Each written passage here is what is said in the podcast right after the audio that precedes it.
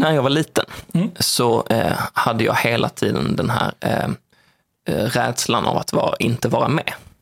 Så att jag ville hela tiden vara med i gänget och eh, jag eh, hade en rädsla av att vara utanför gänget. Men i praktiken så var det också att många beskrev mig som, liksom, jag var en ganska mobbande typ och en ledare av mobbningen eh, i, i vissa fall i mina barndomsår. Liksom. Så att det, det var en så här, grej eh, med det, att jag ville så gärna vara med så att jag, eh, det fanns ingen gräns för, för det. Så när du är liten och du känner den här rädslan att inte vara med, hur, hur, hur, hur liksom kommer den till uttryck för dig när du är liten?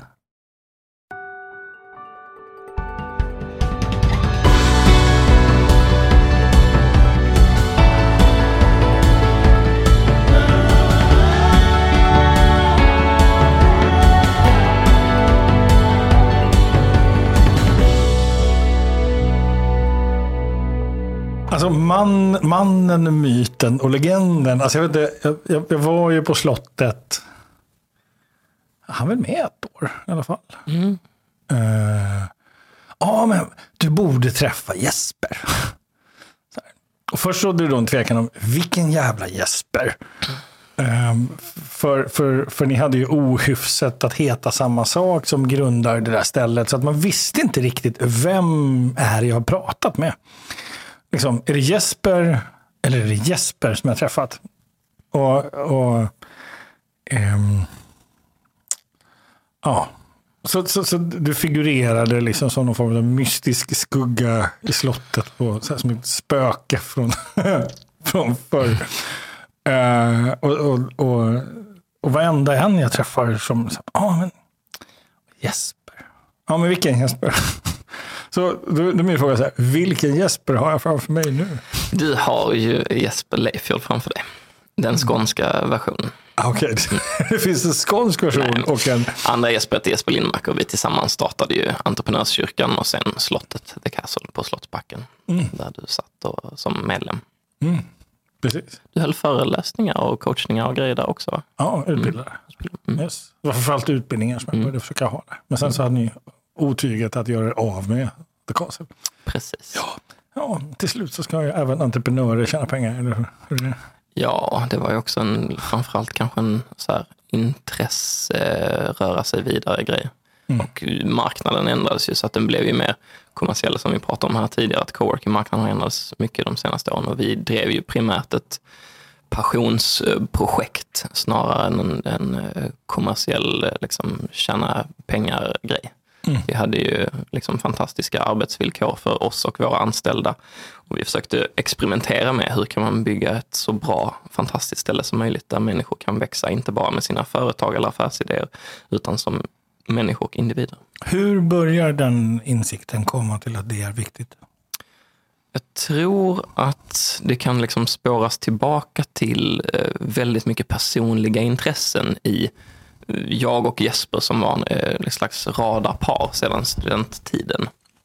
Vi eh, börjar upptäcka eh, Burning Man och yoga och eh, läsa religiös och spirituell litteratur och fundera på existens. Och jag minns den första liksom, revolutionen kring eh, konceptet ego när vi eh, tillsammans läste Eckart Tolle och liksom, vet, så här, blev fascinerade. Så, så vi började någon slags, eh, också en teoretisk såklart, utvecklingsresa i hur organiserar vi oss och vad, eh, vad finns det för teorier kring vem vi är och vad vi gör och hur skapas mening och lycka och vad är en arbetsplatsrelation i det här och vi spenderar en massa tid på jobbet. Hur, hur är diskrepansen mellan vår egopersonlighet vi har på jobbet och vem vi är och vad vi vill, eh, vem vi vill vara och hur vi vill leva.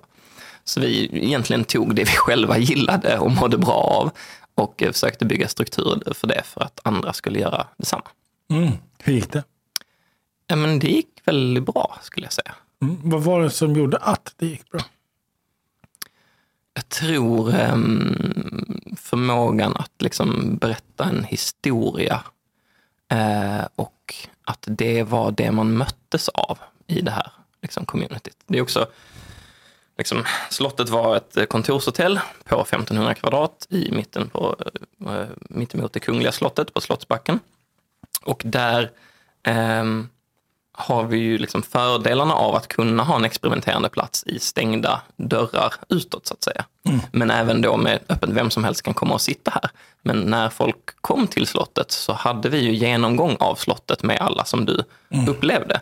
Där vi då berättade om vad som för sig gick och pratade om kulturen och hur vissa saker var organiserade. Så vi gav ju en Here's our take on eh, humanity work living i en ganska paketerad kommersiell form. Mm. Vi säljer kontor fast vi erbjuder en plattform för att växa.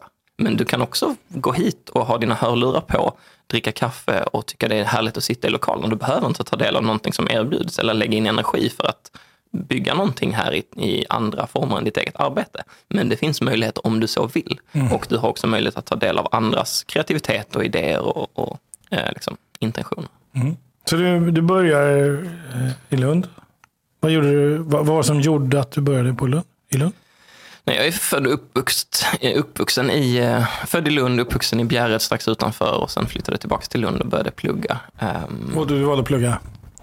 Ja, eller jag var ju, först så försörjde jag mig som eh, pokerspelare eh, under tidiga tonår och eh, en bit upp liksom, i början på 20-årsåldern.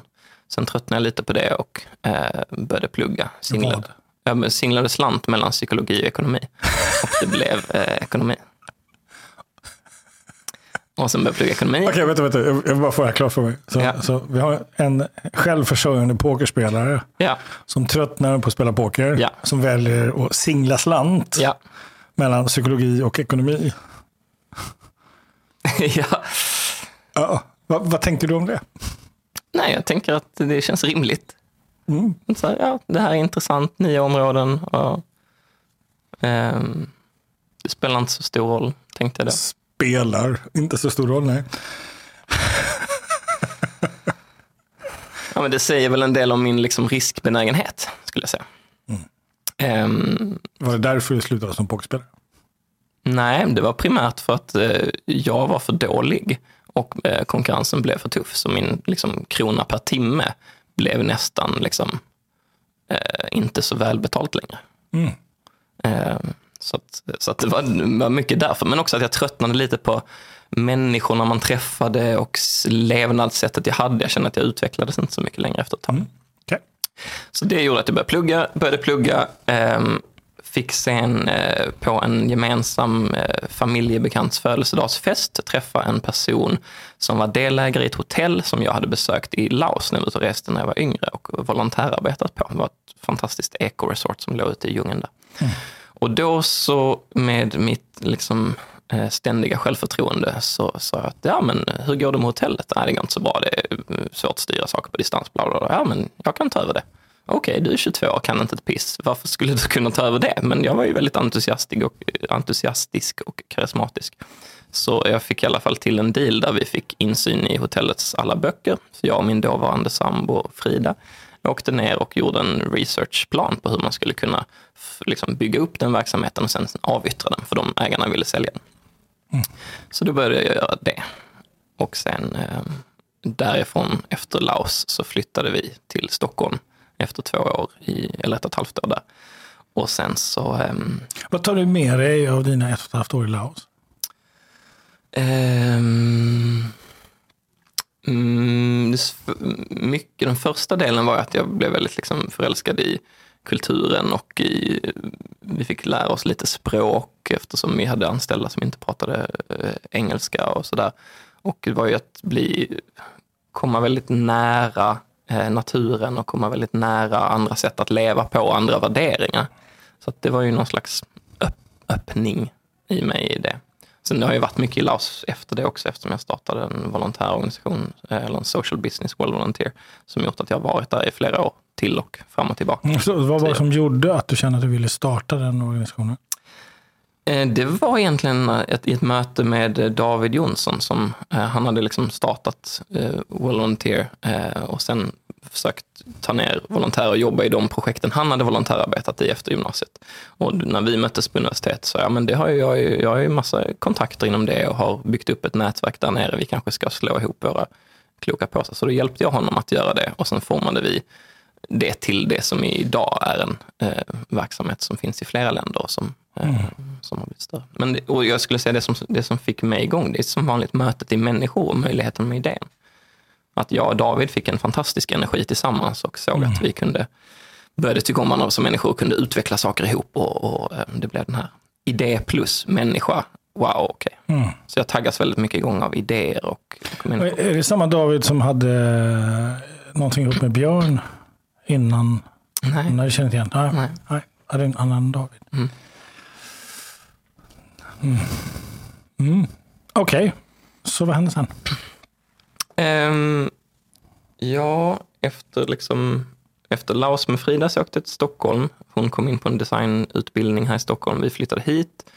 Jag tänkte, hur ska jag, här, kan jag, vad ska, hur ska jag skaffa vänner och nätverk och göra något vettigt? Jag kan ju fortsätta min utbildning och avsluta den. Så då hoppade jag på ekonomiprogrammet på Stockholms universitet och där träffade jag då Jesper, den andra Jesper. Mm. Och David. Så då blev det World Volunteer. Jesper och jag startade en entreprenörskapsförening på universitetet som fanns nere i Skåne som heter FENA, Föreningen för entreprenörskap och nyföretagande. Mm. Och sen träffade vi en kvinna via nätverket Young Entrepreneurs of Sweden som heter Petra, Petra Jonsson. Och då startade vi Entreprenörskyrkan, det som senare blev slottet. Mm. Så då blev, liksom, då blev jag väldigt mycket entreprenör som identitet och sådär. Och sen så blev entreprenör väldigt mycket utforska världen och existensen. Uh, och sen så uh, sen försvann det iväg. Okej, okay. så vem är du idag? Vem är jag idag? Ja, jag är um, en person som försöker ha en, ett bra liv och eh, göra roliga saker tillsammans med människor som är inspirerande. Mm. Mm, jag är en, um, försöker vara en bra pappa och um, luta mig in i det äventyret som är väldigt stort. Min son Eli är snart tre. Mm, jag är um, sambo i min relation till Amalia som jag bor tillsammans med. Vi är ett par sedan fem år. Um, engagerade i några olika företagsprojekt just nu. Uh, väldigt mycket i en musikstartup som är super, superspännande. Musikstartup, vad menar du med det?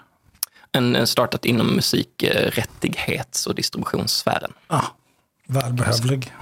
Ja, det är jättespännande. We Are Voice heter mm. Spännande.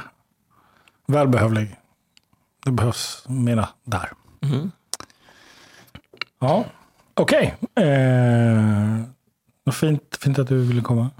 Ja. Eh, äntligen få liksom höra din story. Eh, det är väldigt ja, övergripande. Du är engagerad i mansarbete, hur kommer det sig? Jag åkte på något som heter eh, New Warrior Training Adventure eh, i Irland 2014 som var rekommenderad av min kompis Navid eh, som du känner, Navid Modiri. Mm. Eh, varför åker du? Jag åkte för att jag var eh, ganska vilsen i mig själv. Jag hade upptäckt att jag inte eh, kunde hålla mitt ord på det sättet som jag ville. Mm. Eh, jag hade precis varit eh, otrogen mot eh, mitt ex i en relation. och ehm, kände att det här fick jag inte riktigt ihop. Så att det blev en, ett utforskande i vad, vad, vad vill jag, vad står jag för, varför får jag inte riktigt ihop det? Vad är det som gör att jag tar beslut som jag sedan när jag tänker medvetet på dem inte är beslut som jag skulle ha tagit. Mm. Um, så det blev liksom min uh, entry point i att uh, ge mig i kast med någon form av personlig utvecklingsgrej. Och Navid sa att det här är fantastiskt bra, testa det. Mm. Men inte mer än så. Mm. Mm. Och hittade du det du sökte? Ja, absolut. Alltså det är en, en organisation som eh, finns över hela världen och som jobbar med processer för att uh, mycket titta på det som kallas för skuggan. Alltså de sättet som du, den, den, de delarna av dig själv som du förnekar eller förtrycker eller inte vill kännas vid eller glömmer bort eller sådär. Och kanske inte ser. Eller inte ser, precis. Mm. Så, att, ehm, så det var mycket kopplat till integritet och att stå i sitt ord och, och verkligen både kroppsligt jobba i olika processer och övningar men också intellektuellt fundera kring hur lever jag, vad vill jag bidra till i världen, eh, när mår jag bra vad, och som också har en koppling till liksom, okay, vad är det att vara eh, man, vad är det att vara eh, son, vad är det att vara pappa, vad är det, vilken mm. roll har du i samhället och hur vill du leva, mm. vad vill du bidra med? Med ganska handfasta processer till det. Så det var ett eh, jättebra verktyg och en jättebra organisation med bra processer, eh, tycker jag. Så att jag har många fortfarande Nej, Bara så att de som lyssnar förstår, vad menar du med process? Jag menar eh, till exempel, eh, hur tar du dig an, eh, som i mitt fall då, det faktumet att eh, eh, jag då hade varit otrogen mot min dåvarande flickvän Saskia. Hur, mm. hur tar jag mig an eh, det? Hur ska jag jobba med mig själv för att ändra sättet jag är på? Och då menar jag processer för det. Mm. Och vad är då en process för det? Vad, vad menas med det? Um, det menas med um, att någon hjälper dig att reflektera och um, vara i din personlighet kopplat till det här. Det kan vara att någon guidar dig att göra en övning, en samtalsövning. Okay. Mm. Det kan vara att någon guidar dig att eh, uttrycka något inom dig eller det kan mm. vara att någon hjälper dig att identifiera hur relaterar du till dina känslor? Mm. hur, får, hur kopplar du an till det? Hur uttrycker du det? Mm. Jag är med. Mm. Så. så jag tänker en process är ju, är ju som en början och ett slut och en, ett val av verktyg och metod inom mm. ramen för vad som ska åstadkommas. Mm. Typ. Mm. Vad ska vi jobba med idag, du och jag? Ja, bra fråga. Um, jag tänker en sak som jag uh, pratade om i morse um, och som jag upplever liksom knyter an till det här som vi har pratat om innan. Mm jag har en del av mig som väldigt gärna vill vara med. Jag är väldigt glad när jag blir eh, tillfrågad om att eh, bidra till saker eller när andra människor uppskattar mig för den jag är eller för den kompetensen jag kan bidra med eller de reflektioner jag kan göra. Mm. Så att jag har en, en tendens i att luta mig in och säga ja till saker ehm, eh, utan att vara eh, tillräckligt förankrad i okej, okay, vad innebär det här åtagandet um, hur skulle jag kunna, om jag ska lägga in det här i mitt liv, är det något annat som då måste bort? Vad är det då jag, som ska bort? Mm. Så att, du kan säga det är egentligen samma liksom, tema um, i att vara noggrann kring planering och strukturering och sitt ord att säga ja och nej med, från rätt plats. Okay. Som att vara otrogen? Ja, typ. Mm. Lätt att säga ja. Ja, det, det är väl krydda, men Ja, den klubben. Men, men liksom, alltså, eh, man kan säga att det är en finmaskigare del. Mm. Av samma sak. Ja, det var en grej. Vad mer? Um, struktur. Saker. Ja, vad menar du med struktur? Spännande. Um, varför jag fortfarande, eh, eller kanske ja, men bättre förståelse för hur det kan vara så att jag fortfarande efter liksom, tio års på något sätt projekterande och jobbande och drivande och investerande i olika företag eh, fortfarande har eh, utmaningar kring eh, kalender, to-do-list, struktur, prioriteringar. Eh, sådär. Mm, Okej, okay. så struktur. Um, och eh, ja-sägandet. Vad mer? För du sa, innan så sa jag, jag har massa saker. Alltså, jag, jag har bara hört två. ja, vad ska vi mer jobba med? Vi skulle kunna jobba med eh, beroenden. Att mm. fly ifrån eh, känslor till bedövningar. Mm. Spännande. Så säger jag struktur och beroenden. Vad har vi mer? Jesper. Uh, nej, men jag tror det är någon slags, det är ganska bra huvudrubriker. Så kan man dyka in i olika saker utifrån dem. Okay. På vilket sätt skiljer de här sig? Ehm, jag upplever att, ehm, att... Nej, jag upplever nog att de är ganska liksom, skilda åt i termer att ehm, fly från... Det kanske är ganska lika nu när jag tänker på det. Att så här, schemaläggning och struktur, att jag undviker det, har kanske egentligen att göra med en känsla som jag också undviker i termer av att bedöva med någonting annat. Um, ja, det kanske finns massa likheter där. Ja, jag tänker att du har precis beskrivit en process. Mm. Eller hur? Som hänger ihop. Uh, utveckla. Eh, så vad är det i dig som, som går igång när du får möjligheten att säga ja för fan, det här vill jag vara med på? Ja, men det är ju en, en blandning av saker. Det är en, eh, en del av så här, eh, egobekräftelse. Åh, vad värdefullt, vad kul att folk vill ha mig med. Jag vill så gärna vara med. Jag är rädd för att inte få vara med. Nu är det eh, roligt att folk vill eh, vara och göra saker med mig. En annan är igångsättningen på liksom, målet och eh, idén och eh, det tydliga hur jag ser jag skulle kunna förverkliga det här. Ehm,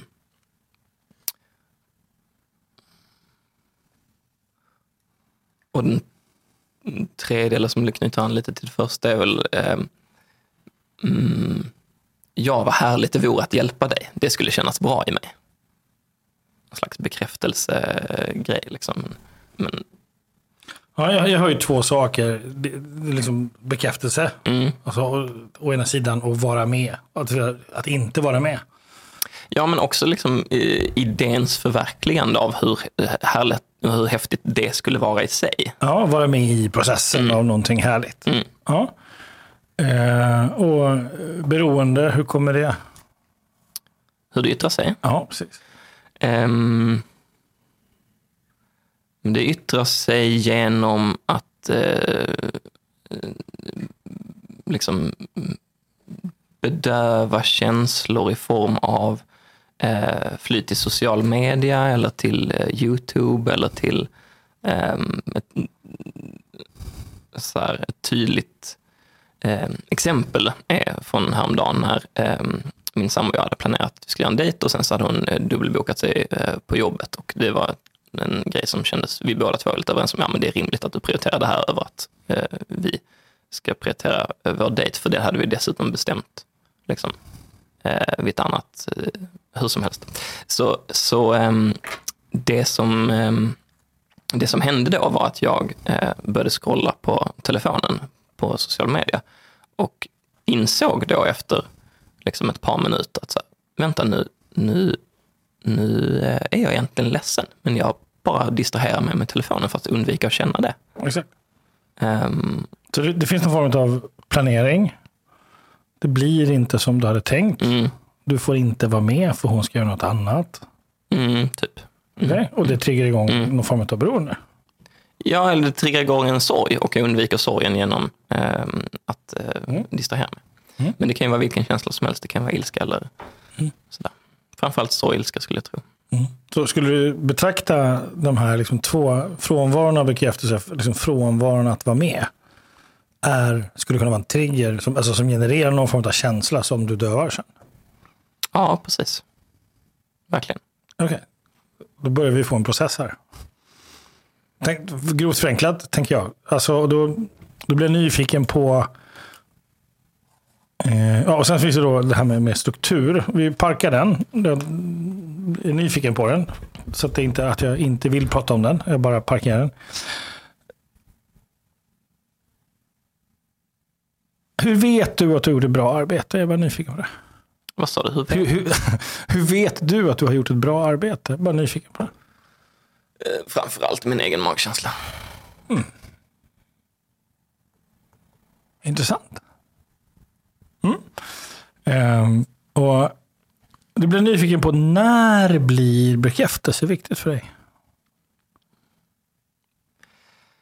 Ehm, det första som kommer till mig är när jag ser upp till personer eller eh, sammanhang som, eh, som bekräftar mig på något sätt. Ja, på vilket sätt?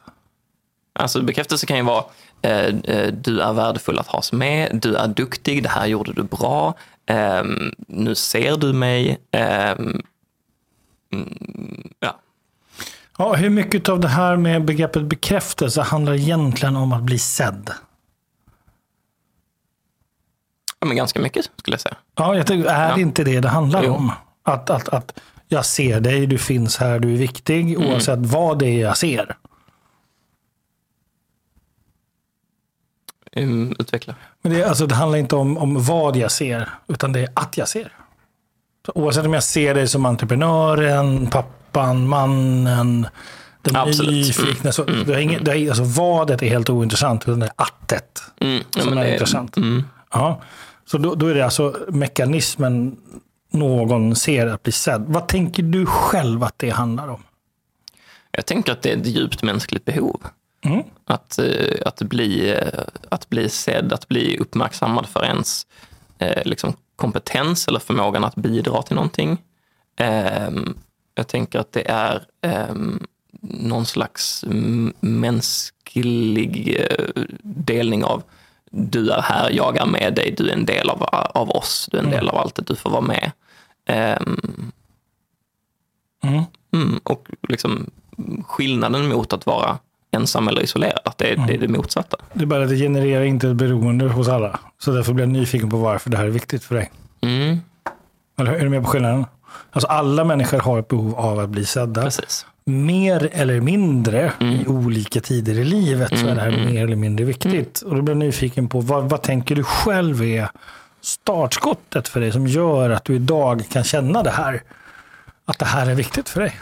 När, när börjar det Alltså här? min, då liksom, om, om man ser till eh, när jag var liten så eh, hade jag hela tiden den här eh, eh, rädslan av att vara, inte vara med.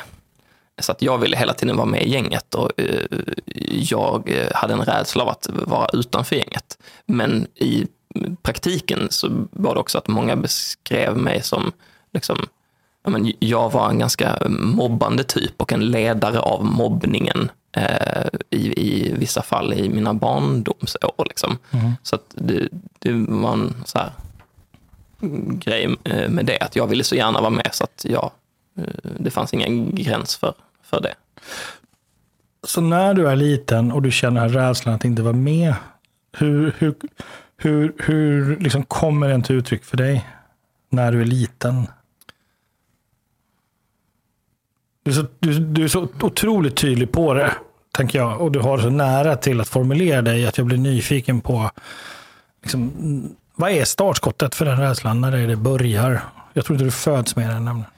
Nej, och jag har ju svårt att reflektera över tidiga, tidigare år kopplat till den rädslan. Men jag kan ju se det i liksom barndomen, kanske från 7-8 till liksom 12-13 sådär. Att det är tydligt. Så, så om vi tar den 6-7-åringen, Mm. så Jesper, hur kommer den till uttryck om du tänker att du ser honom framför dig? Hur, hur, hur kommer att, att ah, där, nu ser vi, han är rädd att inte vara med. Vad tar du det på? Eh, Nej, jag tar det på, på eh, eh, tankarna. Alltså jag hade då rädslan som jag hade då. Okej, så du hade tankar. Ja, jag hade den, den eh, rädslan. Hur, hur kom den till uttryck?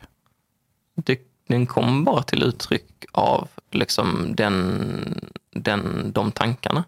Att här, jag är rädd för att inte få vara med. Eh,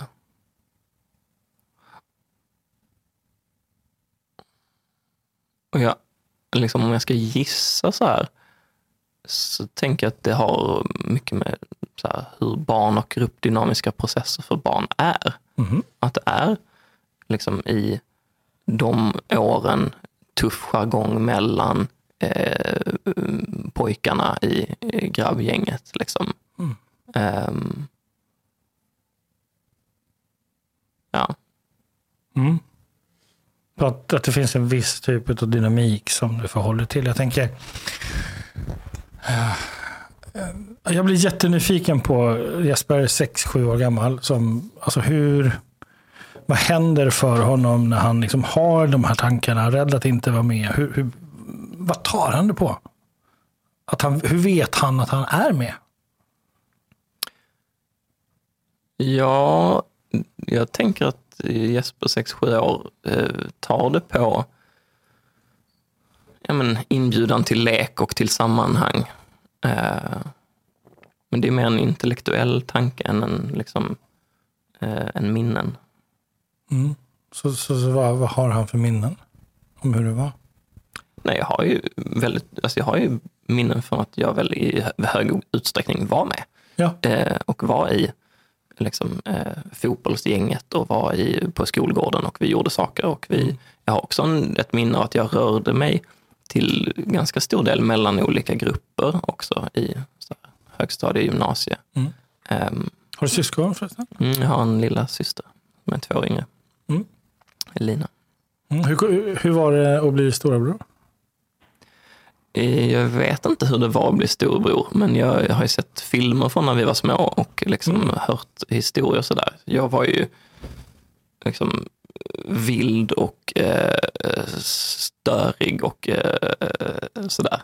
Um, och vi hade ganska mycket konflikter när vi var små och sen fick vi en jättebra relation eh, i typ tonåren. Mm. Så hur kom det till uttryck att vara vild och stökig i relation? Ja, men det, det, som kommer till mig nu var mm. ett minne av när eh, hon kanske är typ två, tre och jag är två år äldre än det, två och ett halvt. Och eh, jagar henne med dammsugaren som hon är rädd för. Mm. Eh, och pappa filmar och tycker det är roligt och mamma säger sluta filma nu. Eh, sådär. Mm. Mm. Jag har ju också liksom minnen, eller inte minnen från, men jag har ju hört berättas mycket att jag var ganska elakt barn. Att liksom eh, jag eh, slog och spottade på andra barn i lekplatsen och vägrade säga förlåt. Och mamma ofta liksom, eh, grät när hon gick hem från lekplatsen. Och så här, jag förtvivlade över hur ska jag kunna få den här pojken att bli socialt anpassad och få mm. vänner. Liksom. Eh, och att jag hade väldigt mycket energi. Att jag så här, sprang fram och tillbaka över lekplatsen och sprang, sprang, sprang, hög energi, kröp under stolen på bordet på hemma eller på restauranger eller flög iväg. Eller det, var liksom, det fanns bara tja, tja, tja, tja, så. Mm. Mm. Uh, var du arg?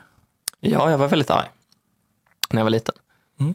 Um, och hade mycket liksom, raseriutbrott. Uh, och jag minns också när det tog slut. Att liksom, eh, det var kanske tio, någonting sånt på fritids och vi spelade brännboll och jag blev arg för någon orättvis bedömning i liksom, brännbollen mm. och tog racket och kastade det i full kraft mot en kompis tre meter bort som duckade. Eh, och hur liksom hans ögon och liksom hela situationen runt omkring blev bara sådär, det där gör man inte. Det, liksom, Mm. Du är livsfarlig och kan inte kontrollera dig. Vilket var sant. Mm. Men hur det liksom blev någon slags så här skammande exempel. Eh, som så här, just det, jag får inte vara arg. Mm. Inte jag får inte visa min ilska på det sättet, utan jag tolkade till jag får inte vara arg. Mm. Så det var ju också en sån process som på Mankind blev så här, jag hade inte varit arg på tio år. Nej. Um, eller så länge jag kunde minnas. Liksom. Um, och, och det var en, en så här upptäckt, just det, jag har massa ilska i mig som jag inte hanterar på ett vettigt mm. sätt. Um, uh, och det ligger kvar. Ja, jag, mm. vi, har inte hela dagen. Uh, men jag, den vill jag, skulle jag vilja återkomma om med dig. För att vara den... Alltså, ilska, manlighet, ilska, den skulle jag vilja prata med dig om. I ett, vi får komma tillbaka. Mm. För den skulle jag vilja prata med dig om, liksom enskilt. Eh, om, om, du skulle, om du fick välja mellan två typer av upplevelser. Eh, så liksom, vilken ringar bäst för dig? Eh, jag är lik alla andra. Jag är olik alla andra. Vilken identifierar du dig mest med? Jag är olik alla andra. Mm. Så har, har, du haft en sån känsla i din vardag när du är liten och växer upp? Ja, det skulle jag nog säga. Mm. När läraren kommer in i klassrummet som är den där läraren som du har svårt för. Ja. Mm. Hur lång tid tog det innan du loggade ut? Från,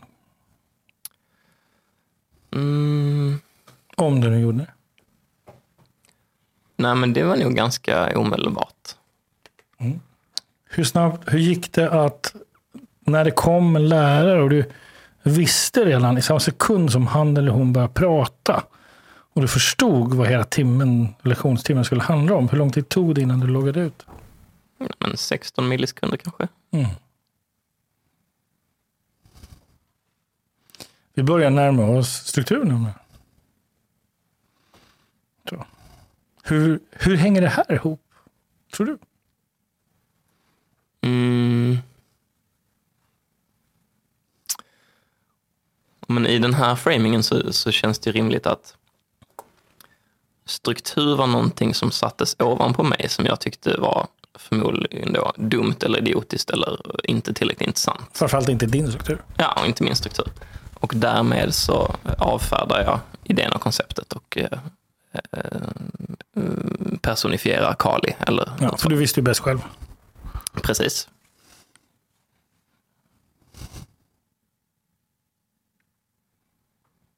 Precis. Så hur får du ihop det här nu? Eh, flykten, eh, det här att, att det kommer en jobbig känsla att fly in i YouTube. Eh, vill vara med, eh, rädd att inte vara med. Känslan av annorlunda, inte samma som andra. Eh, Alltså varför funkar inte tio års självträning? Hur är det möjligt att, jag fortfarande, att du fortfarande liksom har en utmaning med de strukturer du behöver? Vad hör du? Ja, men jag hör ju... Um, jag hör ju tidiga uh, idéer om uh, vem jag är och hur jag skiljer mig från andra och hur, um, hur strukturer inte blev ehm, utlärda som någonting en själv bygger upp för att skapa någonting värdefullt utan någonting som, en som jag behövde slå mig fri från eller som jag eh, liksom eh, dissade och tänkte att jag vet bättre för att eh, alternativet var roligare. Mm. Eh, om, jag, om jag skulle få komma med någon form av... Jag skulle vilja reflektera kring och prata om neuropsykiatriska funktionshinder med dig. Har du funderat på det? Neuropsykiatriska funktionshinder. Ja, vilket är ett ord som jag fullständigt hatar. Jag, eh, man, man, Alltså, bara, bara det faktum ADHD-spektra Ja, eller precis. liksom, eh, sådär, hur våra ehm, olika neurokemikalier är i balans eller obalans. Så Liksom. ja. Ja, men absolut. Det är. Det är ju, det är ju ehm, det är någonting jag har funderat över och Mm. tittat på. Så, ah, okej, vad, vad är det som avgör om man är på ena sidan spektrat eller inte? Och likadant som om du går till en psykolog och eh, är i någon slags eh, offrigt tillstånd i jag är deprimerad, jag behöver hjälp, jag kan inte lösa min vardag själv, jag vill bara ta paus från allting, jag orkar inte, kan inte strukturera min, mina, sätta mina gränser på det sättet som jag behöver. Ja. Um, likadant är det om du går till en läkare och vill ha en ADHD-diagnos av en annan anledning, då får du det. Sen kanske liksom, att, medic att medicinen liksom, eh, påverkar en väldigt olika för att då händer någonting annat som jag har förstått det. Att det är väldigt tydligt om man har ADHD eller inte om man tar eh, den typen av medicin, att man upplever ett väldigt lugn eller man upplever en liksom, amfetamin-high. Oh, vad det finns mycket idéer om det här. Eh, jag, jag tänker så här. Eh, en, det finns en intressant, ett, ett intressant perspektiv på neuropsykiatriska funktionshinder som, som jag anammar, som jag gillar. Och det är, det är begreppet exekutiva funktioner. Alltså hjärnans olika typer av exekutiva funktioner. Eh, och där där vi har, vi har, alla vi människor har olika typer av uppsättningar. Alltså, jag, jag, tänker grafer, staplar, liksom, som en, en eh, equalizer. Visst? Så här, att vi har olika, olika och det är en, en del av det som utgör vår liksom, mentala liksom, kapacitet. Och det här Ja. får en påverkan beroende på vilken typ av samhälle vi lever i. Eh, och alltså, den här, den här liksom, den strukturella biten kopplat till hur du beskriver Alltså jag, jag blir jättenyfiken på det man idag kallar för ADHD, det man tidigare har kallat för DAMP och som jag skulle vilja uppmuntra dig att bli nyfiken på. Du börjar titta på liksom, exekutiva funktioner utifrån det perspektivet. Ja, alltså det, det jag gör i det är ju att jag eh, vet eh, att jag behöver eh, motionera och mm. jag behöver styrketräna och jag behöver ute i naturen och jag behöver meditera. Eller behöver, men alla de sakerna gör att jag eh, får bättre förmåga att, eh, att vara närvarande för att fatta beslut i stunden och att strukturera mitt tillvaro och mitt liv i det. Sen, sen tänker jag också att mycket så här, hur man avgör om man behöver olika former av hjälp eller inte är också hur funktionell man är i samhället. Ja, det blir ju en slags bekräftelse på det. Och där har jag ju liksom mm, väldigt mycket sett att jag är tillräckligt strukturerad för att bygga företag och strukturer och eh, sammanhang och eh, härliga vänskapsrelationer och eh, sådär. Så att, ja, men, men utmaningarna är ju fortfarande spännande ur den här linsen som du säger. Kan ja, för sen har du en treåring hemma. Mm. Som kan ställa det här på ända. Ja, han gör ju sitt bästa hela tiden. Eller hur? Fast ja. inte ur det, inte och, det perspektivet. Eh, och det är den jag tänker på. Um, för det är, faktum är att det är ganska många som i vuxen ålder faktiskt diagnostiserar sig därför man plötsligt till exempel blir pappa. Och så plötsligt så funkar inte de här strukturerna som man är van vid, som man har etablerat, därför det är någon annan som bestämmer huruvida du ska morgonmeditera eller inte. Och, sådär. och då, då händer massa saker. Så att jag, jag tänker så här, om man, om, om Ade, vad heter han din son? Eli. Elo? Eli. Eli. Eli. Ja. Eli. Uh, om, om han hörde, om, om han hade förmågan att höra sin pappa nu prata om liksom, den här typen av liksom, eh, känsloflykt, beroende, slash eh, eh, säga ja. Så vad skulle han råda dig om? Han, han, han skulle nog säga, åh pappa, du är söt, du har dina utmaningar. Du kommer eh, fortsätta bara vara kärleksfull och, och eh, närvarande. Och eh, försök ta det lite lugnare. Mm. Fick du höra det när du var liten? Jag fick höra väl... Eh, jag har en känsla av att jag fick väldigt mycket kärlek av mina föräldrar. Mm. Men om jag fick höra just eh, fortsätt vara lugn, nej det tror jag inte jag fick höra. Mm. För det var eh, du inte? Nej. nej. Och jag tror, eh, liksom, vet inte hur mycket jag fick uppmuntran i eh, lugn, stillsamma saker versus jag fick upp negativ bekräftelse för liksom, energi eller liksom, våld eller aggressivitet mm. eller sådär.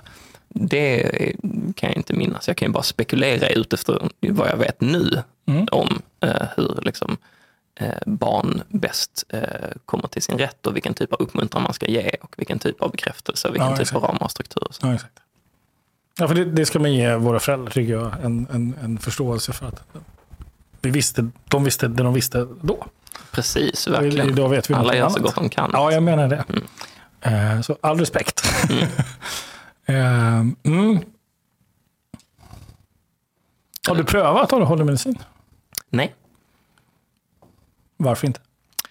Uh, jag har tre dagars ADHD-medicin som jag funderar på att pröva. Vad, vad sa du? Jag har? Jag har tre dagars ADHD-medicin mm. som jag funderar på att pröva. Varför då? Just för att testa vad som händer. Mm. Precis det här som vi pratar om. Mm. Ehm, för att se, okej, okay, vad händer i, eh, i min förmåga att tänka eller älta eller strukturera okay, eller du, koncentrera mig. Okej, okay, så du är nyfiken, blir du liksom speedad eller lugn? Ja, men exakt. Ja. Så, så, du har varit på det här med ADHD förut? Liksom? Nej, jag började reflektera över det när några vänner, precis som du beskriver, i vuxen ålder eh, gjorde den här formen av, av test. Mm. Men, men jag är också eh, jag är också av eh, liksom känslan eller åsikten eller tanken att, att ehm, jag eh, en, en ny nyfiken på hur jag kan strukturera mitt liv så att jag hittar en liksom, ja, men fantastisk eh, plats att eh, vara och känna och eh, orka leva så som jag vill. Mm. Orka känna allt som känns och ha förmågan att strukturera och Yes. planera min vardag som jag vill. Och då, då tänker jag, alltså, det, det är bra. Då, då är du på G med det. Fortsätt. Jag tror att du, kommer hitta svar där. Det kommer hända jättemycket. Jag, jag tror att det finns saker där. Jag varken intresserad av diagnoser eller tänker diagnostisera, men det finns, det finns kunskap där. Ehm, eh, och del människor eh, förordar ju att arbeta med medicin. Bra, rock on, men jag tror att man jag, jag är av en annan åsikt. Jag tror att man ska jobba med de strategier som gör att man inte behöver medicin. Man kan leva det liv som är jaget då, utifrån de premisser man har. Så. Ehm, och då tänker jag så här, den här typen av händelse. Som, som, Vilken? Ja, jag tänkte komma. När du och din sambo, ni har planerat att ses. ehm, hon har dubbelbokat, hon prioriterar att liksom välja det och du är okej med det, du är en fin man. Men sitter ändå någonstans med en känsla av att inte vara med, antar jag. Ja, det blir ju känslan som, som uppkommer.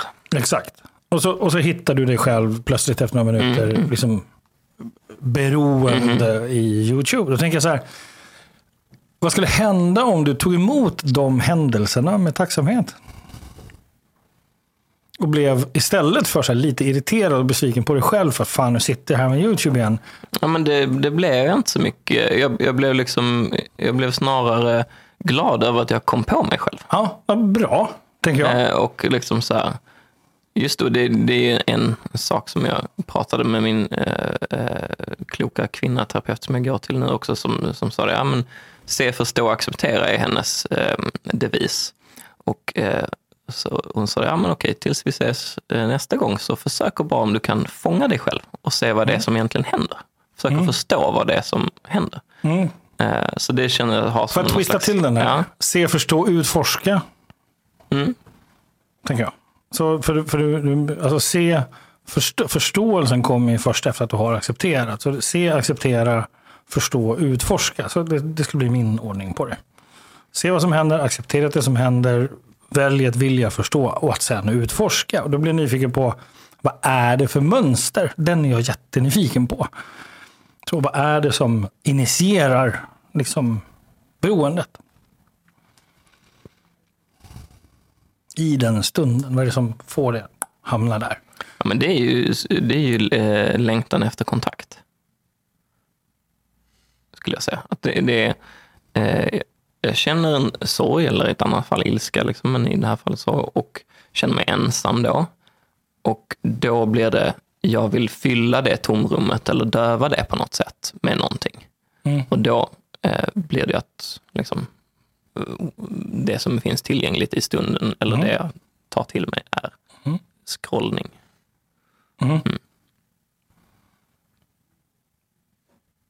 Så vad är det du dövar? Ensamhet. Mm.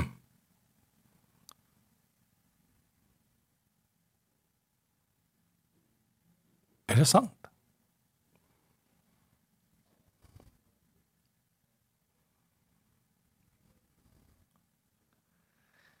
Jag vet inte riktigt om det är sant.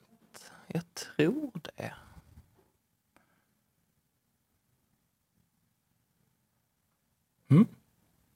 Jag ifrågasätter inte. Mm. Jag är bara nyfiken på. Den kom så snabbt. Eh, vad, vad var det för känsla du hade när du satt i klassrummet och du redan hade figured it all out med läraren? Som redan, och så 16 millisekunder. Så. Vad hade du för känsla då? Då var det eh, typ, det här är inte för mig, jag vet vad det här gäller. Eh, jag är inte intresserad. Det, var, det var nästan någon slags pubertal eh, upprorsgrej. Liksom.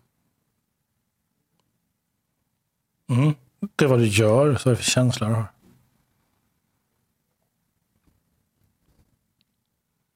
Mm. När jag tänker på de här situationerna så är det snarare så här, eh, hur kan jag istället göra det här kul? Så här kreati- kreativitet. Ja. Så när hade du känslan av ensamhet?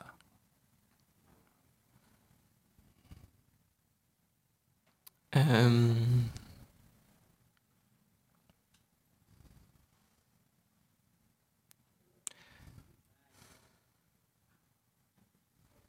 Kan inte minnas den så mycket från barndomen. Känslan av ensamhet. Så det är något som har kommit på senare år?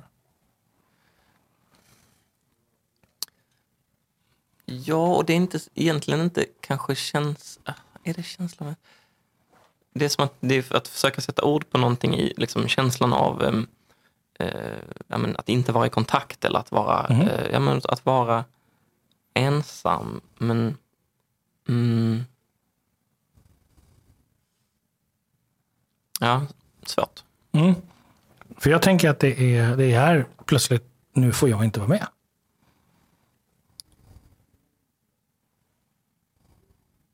Ja, kanske. Vad det nu är för känsla i det. Alltså om jag, om jag har om jag har en dika, om jag har en rädsla för att inte vara med och så får jag vara med om en, en händelse som bekräftar, nu får jag inte vara med. Då blir ju min rädsla sann. Och då, eh, då, då finns det en mekanik där som jag är nyfiken på. Eh, för att själva händelsen bekräftar en rädsla. Och vad handlar rädslan om egentligen? Vad är det för... Var kommer den ifrån? Och hur skulle du kunna använda den på ett annat sätt? För där finns en resurs, tror jag. Eh, som, som är, eh, till exempel, skulle kunna vara resursen kreativitet som du hade när du var liten. Att det kanske var samma. Att nu, nu, fick, nu får jag inte vara med. Nu känner jag mig annorlunda mot mina klasskompisar. För här har jag redan figured all out. Det känns så. Men, och att idag så kanske det blir en känsla av ensamhet. För det är ett vuxet ord. Eh, så. Mm. Eh, tänk, om det är, tänk om det är en resurs till kreativitet egentligen. Mm, precis. Ehm, det ser jag hur det skulle kunna vara. Så alltså inget knepigt dåligt egentligen. utan- Vilket också inträffade i den situationen. Att det blev ja, så här, liksom okej. Eh, känslan eh, som jag kommunicerade också. Ja, men nu, nu känner jag mig lite ensam och lite ledsen eh, över det här. Liksom. Och sen så eh, kramades vi och var lite nära. Och så, sen kom en så här, ja men vet du vad? Kan vi göra så här istället? Att du nästa vecka när vi ska ha dejt, kan, kan du ta ansvar för att göra den eh, härlig? Mm. Kan vi turas om och planera de här kvällarna? Liksom. Mm. Så, och då kändes det som så här, ja, nu kom den här idén eh, upp och det kändes som en bra sak att göra och som en möjlighet också för henne att liksom, luta sig in och göra saker. Mm. Eh, jag säger beteende och brist på struktur. Så jag självklart ska jag testa din ADHD-medicin ASAP. Och den vill jag, jag vill höra om det. Vad blev din liksom, upplevelse av det? Vad lär du dig om det? Spännande. Mm. Ja, eh, Absolut. Mm. Ehm, och ehm, och jag, jag tänker också, jag, jag, jag är så, jag, tänker på den här lilla killen som har den här energin, ilskan, eh, tantrums, liksom.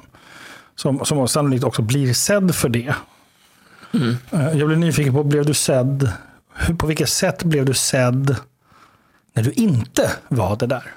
Ja, alltså jag har ju haft alltid ett väldigt gott självförtroende. Mm. Alltså, jag har alltid tyckt att jag var lite störst, bäst och vackrast. Och även så här tidigt när jag var sju och var på simskola så är det någon som så frågar mig, är det någon som redan kan simma? Absolut, säger jag. Räcker upp handen och så får de hämta mig från tre meters djup. Och den Så jag tänker jag impulsivitet. Ligger säkert i det också. Ja, eh, det tänker jag också är... ehm, ehm, alltså, jag vet inte om det är självförtroende med automatik. Är det det? Nej, men det, det känns som så här, när, när det är någonting som så här, ja, men, eh, ta över och driva ett hotell i Laos. Absolut, visst kan jag göra det. Eh, investera i eh, lastbilsexport till Nigeria. Absolut, inga Ja, därför, därför det är en, en utmaning och en, det kommer göra din kreativitet. Och du får möjligheten att tänka kreativt. Ja, och sen liksom, men jag tror också så här, jag har alltid haft ganska lätt för mig i skolan. Jag har alltid eh, liksom, eh, befunnit mig i självförtroende intellektuellt. Eh, så här, det har ändå varit med mig ganska mycket. Liksom. Jag blir nyfiken varför du använder ordet självförtroende och självkänsla. För att jag inte har så bra självkänsla. Kan man då ha bra självförtroende?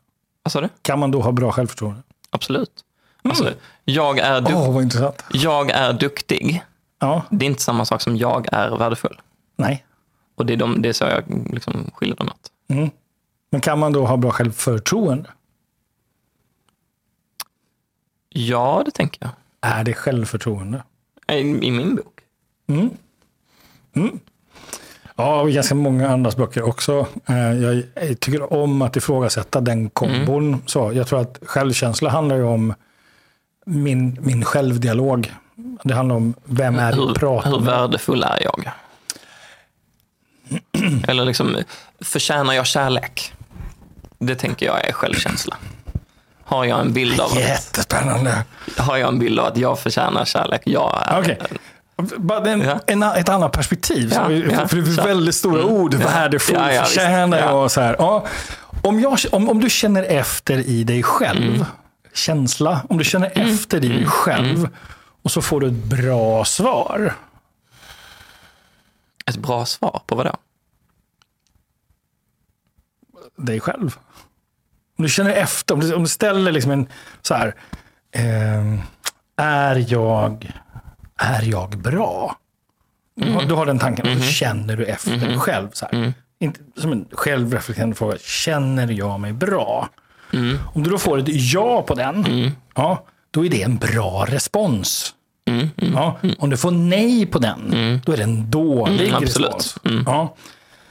Om du tittar dig själv i spegeln, det brukar man kalla för självbild, eller hur? Alltså vad har jag för bild av mig själv? Ja, självbild för mig är ju en bredare än liksom en utseendekomponent. Men om vi använder Ja. den metaforiska spegeln för allt Ja, det det som jag eh, är, står för, gör. Liksom. Ja. Så min självbild är alltså så som jag ser mig själv. Ja, Okej. Och min självkänsla är så som jag känner i mig själv. Okej. just det. Ja, och i engelskan så finns det ett ord som heter self-thought. Som inte används på svenska ganska speciellt mycket. Och det är självtanke. Det vill säga, hur tänker jag mig själv? Jag tänker det här är tre olika saker.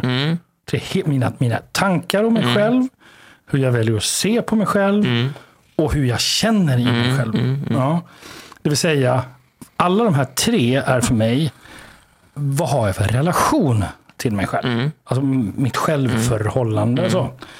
Om jag litar på den och de svar jag får, Om jag litar på accuracyn av mina beskrivningar, de tre, Yes. tre kategorierna. yes, då får jag ett bättre självförtroende.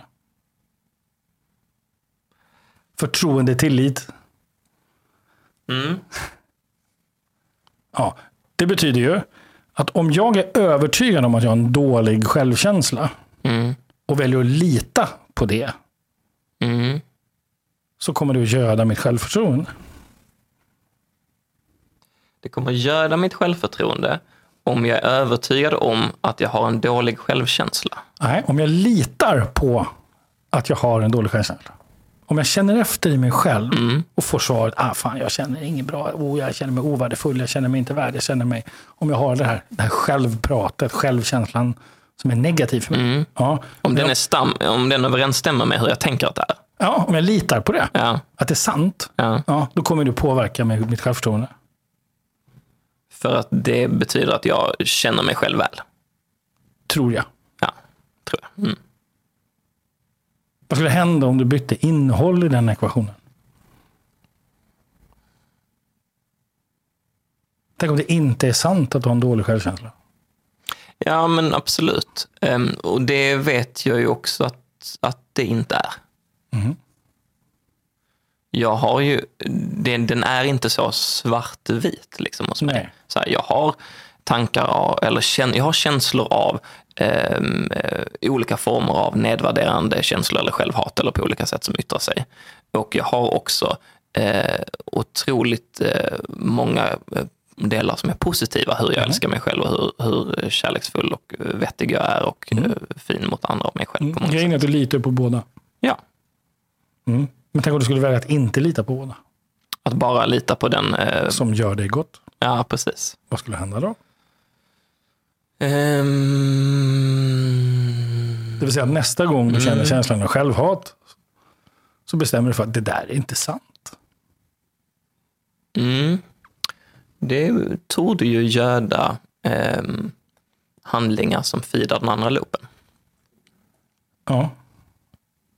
Av självkärlek och tillit och bekräftelse. ja. Vad händer för dig nu?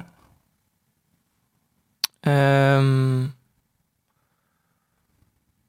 det som hände var att jag liksom kopplade an till någon slags sådär um, is it to true-variant av eh, analysen på mina egna negativa eh, liksom, självkänslor eller tankar. Och, ehm, och också att jag reflekterade över hur state-beroende eh, det är. Exakt. Eh, alltså, Du menar till, tillståndsberoende. Att i Ja, vissa precis. tillstånd Mm. så lyssnar man mer på dålig självkänsla än i andra tillstånd. Ja, det Korrekt. Men vi lyssnar lik förbaskat fortfarande på det. ja. Den är ju intressant. Och, och då tänker jag så här, vad händer om man, om man bestämmer sig för att vilken självdialog, oavsett om det är en självtanke, självbild eller självkänsla, vill jag lyssna på? Mm. Och vilken vill jag faktiskt avfärda som icke-sann och icke-relevant i kontexten? Så händer ju någonting. Mm. Verkligen. Ja.